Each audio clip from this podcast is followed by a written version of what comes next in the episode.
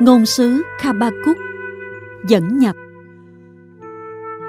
Trong Kinh Thánh, ngôn sứ Khabakuk là người đầu tiên dám cật vấn Thiên Chúa. Suốt nhiều thế kỷ, đức tin vẫn tuyên xưng công lý của Thiên Chúa. Tuy nhiên, công lý ấy không phải bao giờ cũng rõ ràng và nhiều người phải im lặng giấu đi mối ngờ vực của mình. Ngôn sứ Khabakuk là người đầu tiên đặt câu hỏi tại sao Đức Chúa cho phép sự bất công chiến thắng? Khi người trừng phạt một kẻ áp bức, tại sao người lại thay thế kẻ ấy bằng một người khác tệ hại hơn? Câu trả lời có hai vế. Đức Chúa giữ bí mật về cách thức người điều hành thế giới. Người chỉ đòi hỏi chúng ta một điều, đó là luôn trung thành. Người công chính thì được sống nhờ lòng thành tín của mình vị ngôn sứ chiêm ngắm vinh quang của Thiên Chúa, đấng rồi ra sẽ thực thi công lý.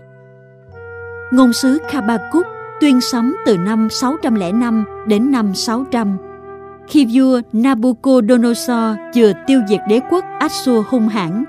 Chính ông đang trở nên đầy quyền lực và đang áp bức Israel.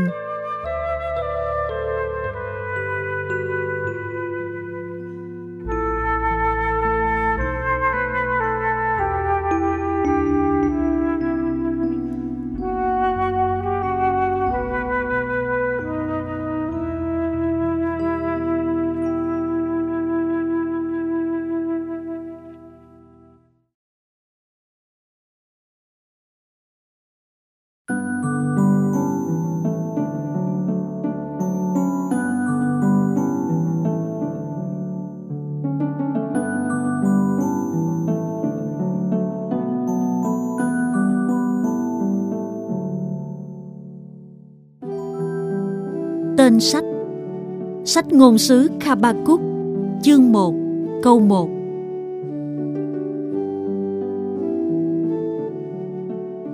Lời sấm ngôn sứ Khabakuk đã nhận được qua thị kiến.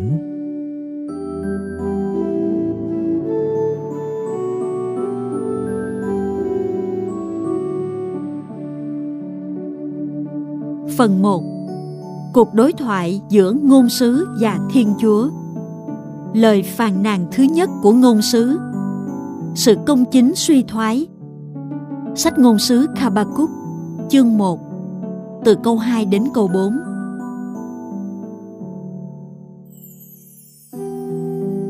Cho đến bao giờ lạy Đức Chúa, con kêu cứu mà Ngài chẳng đoái nghe. Con la lên bạo tàn mà Ngài không cứu vớt sao ngài bắt con phải chứng kiến tội ác hoài? Còn ngài cứ đứng nhìn cảnh khổ đau. Trước mắt con toàn là cảnh phá phách bạo tàn. Chỗ nào cũng thấy tranh chấp và cãi cọ. Vì thế, luật không được tuân giữ. Công lý chẳng còn thấy xuất hiện. Vì kẻ gian ác bùa vây người công chính, nên chỉ còn thứ công lý vậy vọ.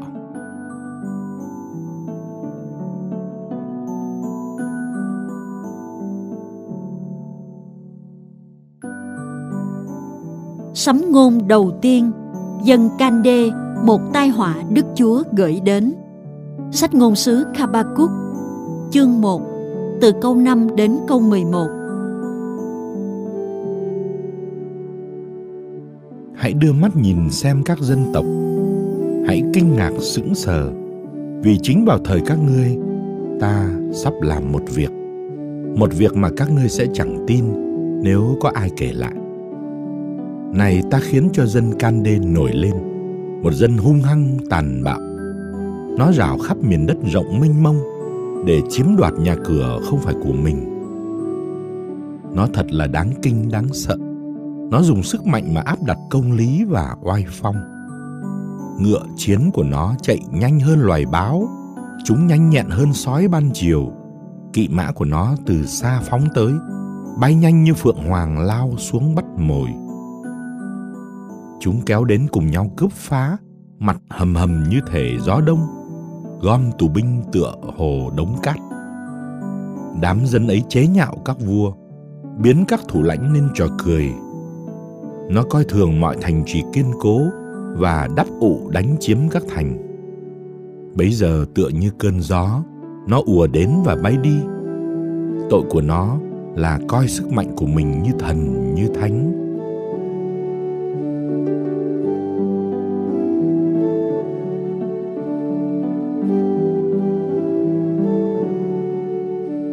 lời phàn nàn thứ hai của ngôn sứ.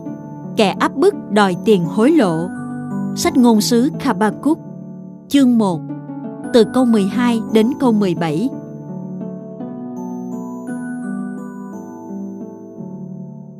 Từ muôn thuở, Ngài chẳng là Đức Chúa, là Thiên Chúa con thờ, là Đức Thánh của con, là đấng bất tử sao? lệnh Đức Chúa, chính vì để xét xử mà Ngài đã đặt dân ấy lên. Lạy Đức Chúa là đá tảng, chính vì để thi hành án phạt mà Ngài đã cho nó được mạnh sức. Mắt của Ngài thật quá tinh tuyền, không thể chịu được điều gian ác. Ngài không thể nhìn xem cảnh khốn cùng. Tại sao Ngài cứ đứng nhìn quân phản bội? Sao Ngài lặng thinh khi kẻ gian ác nuốt chửng người chính trực hơn mình? Ngài xử với con người như với cá biển, như côn trùng không người trông coi. Nó thả câu bắt hết, tung lưới chụp lấy tất cả. Nó quăng chài gom lại. Vì thế nó hân hoan vui mừng. Nó dâng lễ tế cho lưới. Nó đốt hương kính chài chính nhờ những thứ ấy, nó được những phần ăn béo bở và lương thực dồi dào. Có phải vì thế nó tuốt gươm, không ngừng tàn sát các dân tộc? Chẳng một chút xót thương.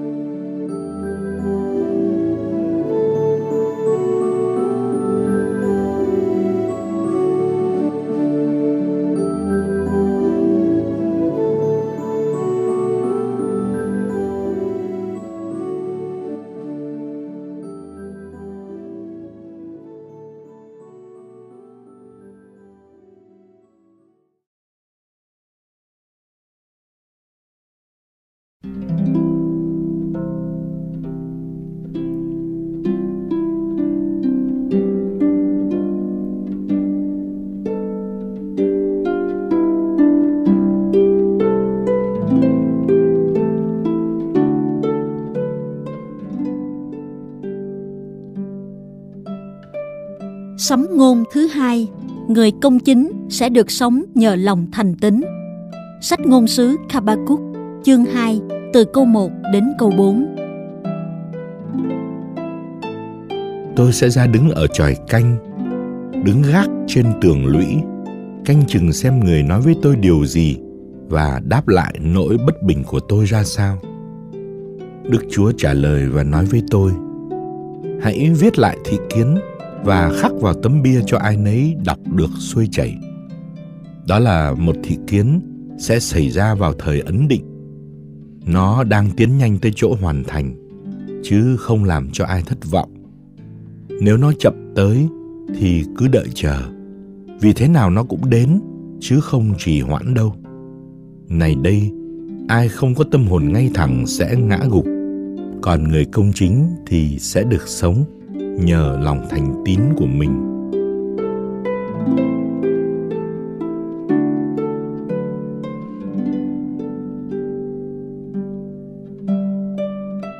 Phần 2. Những lời chúc giữ cho kẻ áp bức Giáo đầu Sách ngôn sứ Habakkuk Chương 2 Từ câu 5 đến câu 6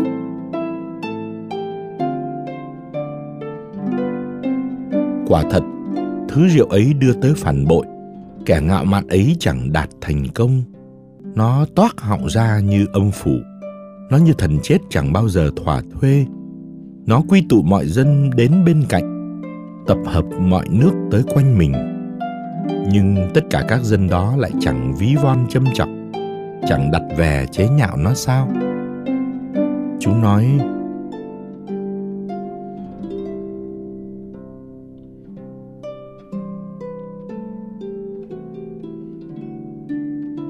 những lời chúc giữ. Sách ngôn sứ Habakkuk, chương 2, từ câu 7 đến câu 20.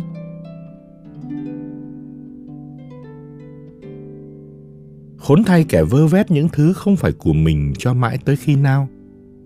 Khốn thay kẻ giữ đầy mình của người ta cầm cố. Nào, các kẻ cho ngươi vay mượn lại chẳng bất thình lình đứng lên.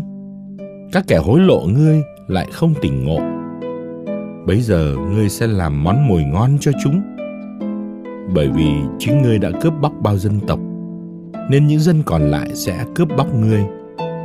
Vì ngươi đã đổ máu người đồng loại, đã tàn phá thành thị đất đai và mọi dân cư trong thành khốn thay kẻ gian tham bất xén chiếm của bất công cho nhà mình để làm tổ cho mình trên cao hầu thoát khỏi tai họa như thế là người đã quyết định điều ô nhục cho nhà mình.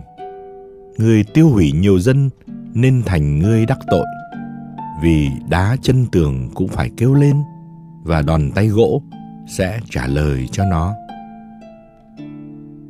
Khốn thay kẻ lấy xương máu xây thành, lấy bất công dựng phố. Các dân vất vả để làm mồi cho lửa thiêu, các nước kiệt quệ mà chẳng được ích gì. Đó chẳng phải là do đức chúa các đạo binh sao? Quả thật, sự hiểu biết đức chúa quang vinh sẽ tràn ngập cõi đất cũng như nước lấp đầy lòng biển. Khốn thay kẻ chuốc rượu cho anh em mình, kẻ pha chất độc làm cho nó say sưa để thấy nó trần truồng. Ngươi đã thấm nhục nhã chứ không phải vinh quang. Đến lượt ngươi ngươi phải uống và để lộ của quý ra đức chúa sẽ lại giáng xuống ngươi chén thịnh nộ nỗi ô nhục sẽ thay thế vinh quang của ngươi. Quả thật, bạo lực ở ly băng sẽ bao phủ lấy thân ngươi. Thấy súc vật bị giết, ngươi sợ hãi bàng hoàng, vì ngươi đã làm đổ máu người đồng loại, đã tàn phá thành thị đất đai và dân cư trong thành. Tượng tạc có ích lợi gì đâu mà phải tốn công tạc ra nó tượng đúc vào những trò gặt gẫm ích lợi gì mà người thợ phải tin để làm ra những tượng câm nín. Khốn thay kẻ nói với khúc gỗ trối dậy đi, và nói với hòn đá câm lặng, thức dậy nào, nó có thể dậy được chi? Này, nó tuy được mạ vàng mạ bạc, nhưng không một chút sinh khí nơi mình. Còn đức chúa, người ngự trong thánh điện, toàn thể cõi đất hãy thinh lặng trước nhan người.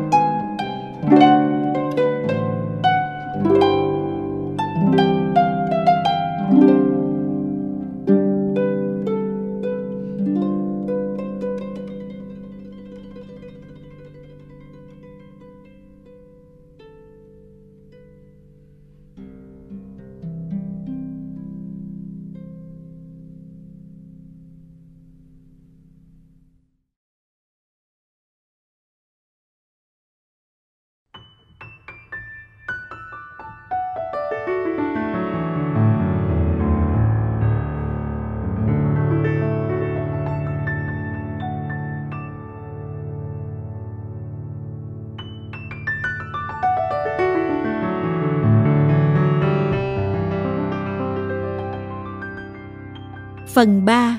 Cầu xin Đức Chúa can thiệp. Sách ngôn sứ Habakkuk, chương 3 từ câu 1 đến câu 19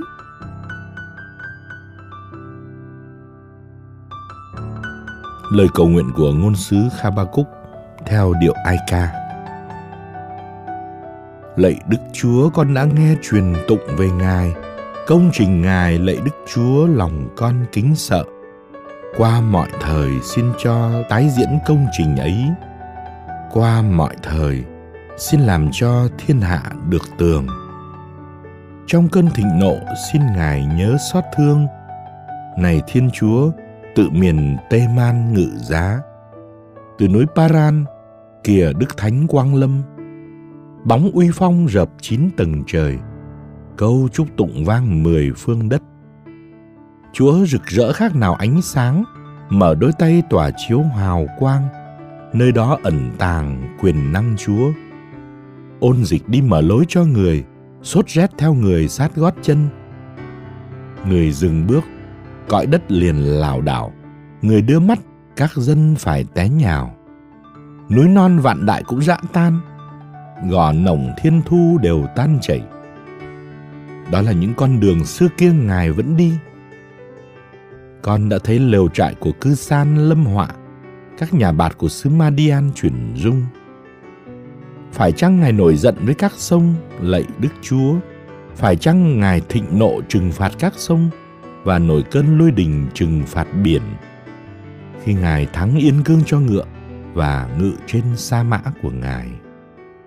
Ngài tuốt trần cung nỏ lắp tên vào dây cung, xẻ đất thành sông ngòi. Thấy Ngài núi rùng mình khiếp sợ, mây tầng đổ mưa, vực thẳm vang tiếng gào và giơ tay lên cao. Mặt trời và mặt trăng đứng nguyên tại chỗ trước mũi tên lấp loáng, trước ngọn giáo chớp lòe Ngài phóng đi. Trong cơn lôi đình, Ngài rảo cùng cõi đất. Trong cơn thịnh nộ, Ngài trà đạp chư dân. Ngài xuất chinh cứu độ dân Ngài, cứu độ đấng Ngài đã sức giàu tấn phong. Ngài đánh quỵ thủ lãnh nòi gian ác, lật nền nhà cho đá trơ ra. Ngài phóng tên bắn vỡ đầu thủ lãnh của chúng, đang khi chúng reo hò, kéo đến như vũ bão, để đánh đuổi tôi đi như thể sắp ăn tươi nuốt sống. Kẻ khốn cùng trong nơi trú ẩn. Ngài mở lối cho chiến mã của Ngài vào biển cả, giữa ba đảo cuồn cuộn nước mênh mông. Chuyện vừa lọt tai, ruột đã rối bời. Mới nghe điều đó, môi miệng con run rẩy. Bệnh mục xương đã nhập vào mình, chân lảo đảo không còn vững bước. Con bình tĩnh đợi ngày khốn quẫn chụp xuống đầu dân sông đánh chúng con. Thật thế cây vả không còn đâm bông nữa, cả vườn nho không được trái nào. Quả ô liu đợi hoài không thấy, ruộng đồng chẳng đem lại gì ăn. bảy chiên dê biến mất khỏi ràn, ngó vào chuồng, bò bê hết sạch. Nhưng phần tôi, tôi nhảy mừng vì Đức Chúa, hỉ hoan vì Thiên Chúa đấng cứu độ tôi. Đức Chúa là Chúa Thượng làm cho tôi mạnh sức, cho đôi chân này lanh lẹ tựa chân nai và dẫn tôi đi trên đỉnh núi cao vời.